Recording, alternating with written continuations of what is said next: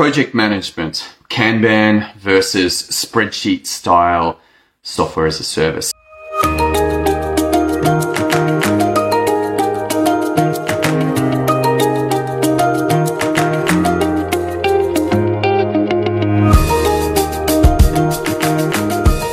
So, this is an interesting dilemma that you're going to face, which is how do you manage the work of your business? How do you actually deal with all of the moving parts of the stuff that's got to get done? And you may or may not know that there's two predominant methods. One, Kanban. And this is where you would have a card and it's like not done and a column that is doing and a column that is done. And you can have more columns, of course. But as you begin the work, you move that particular piece of work across from not done to doing and then from doing to done. And you move all of those. This works pretty well for work that doesn't change too much, that it's pretty consistent. It's, you know, we're going to record a podcast and then we're going to edit it and we're going to add the intro and then we're going to move it to upload it and then it's going to be done.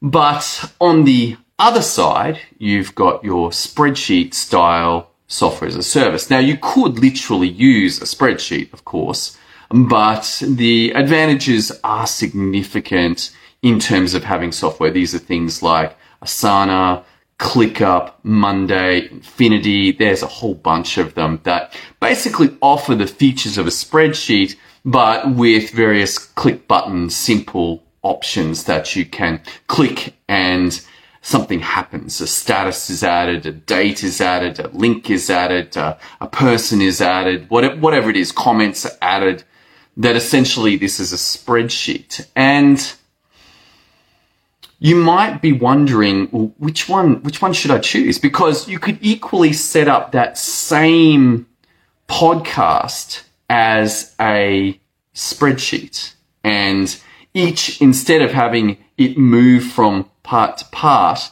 you would have each of those parts of the spreadsheet as a line, uh, each of the tasks as a line. And as it got done, so the podcast got recorded and that status would move from not done to doing to done. Then you've now got the podcast and now you're going to edit it. So that would move from not done to doing to done. So instead of moving the card, you're actually just moving the status. And this has, in my opinion, an advantage in that it is very easy to see where the entire project is up to. As Kanban boards get more complicated, it is very easy to lose what's going on.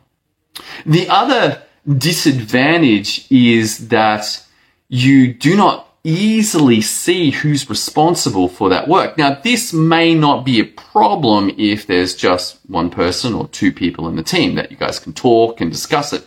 But as you have work or even moving beyond work into projects where there's a lot of moving parts and there's more than maybe one or two or three people, then seeing who is responsible for a task allows a lot better visibility on where that project is up to. This can be extremely valuable for one person, that is the business owner. Extremely valuable for the business owner. Why? Because they can look and see and say, oh, where are we up to? But beyond that, yes, the business owner wants to know what work is getting done in the business, but also the team can see what's happening, who's responsible, where there are any holdups.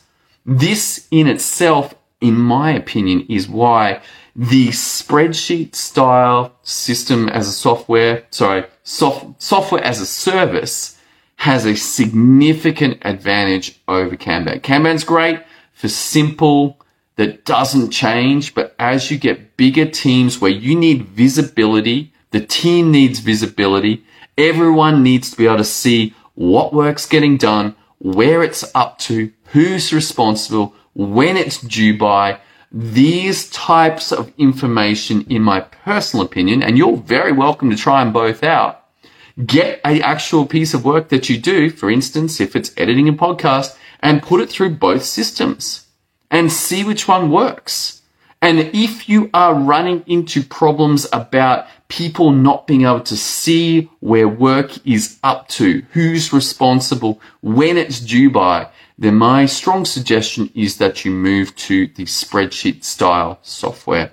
All right, that's all I got for you tonight. I hope you are getting a lot of value out of this course and this continuing, not this course, this, this course of materials in looking at how to run a business through systems, through software, whether to use Kanban, whether to use spreadsheets. This is a very important topic that becomes apparent after you've got enough team members. Early days, not a big deal. Just have the discussion, just get it done.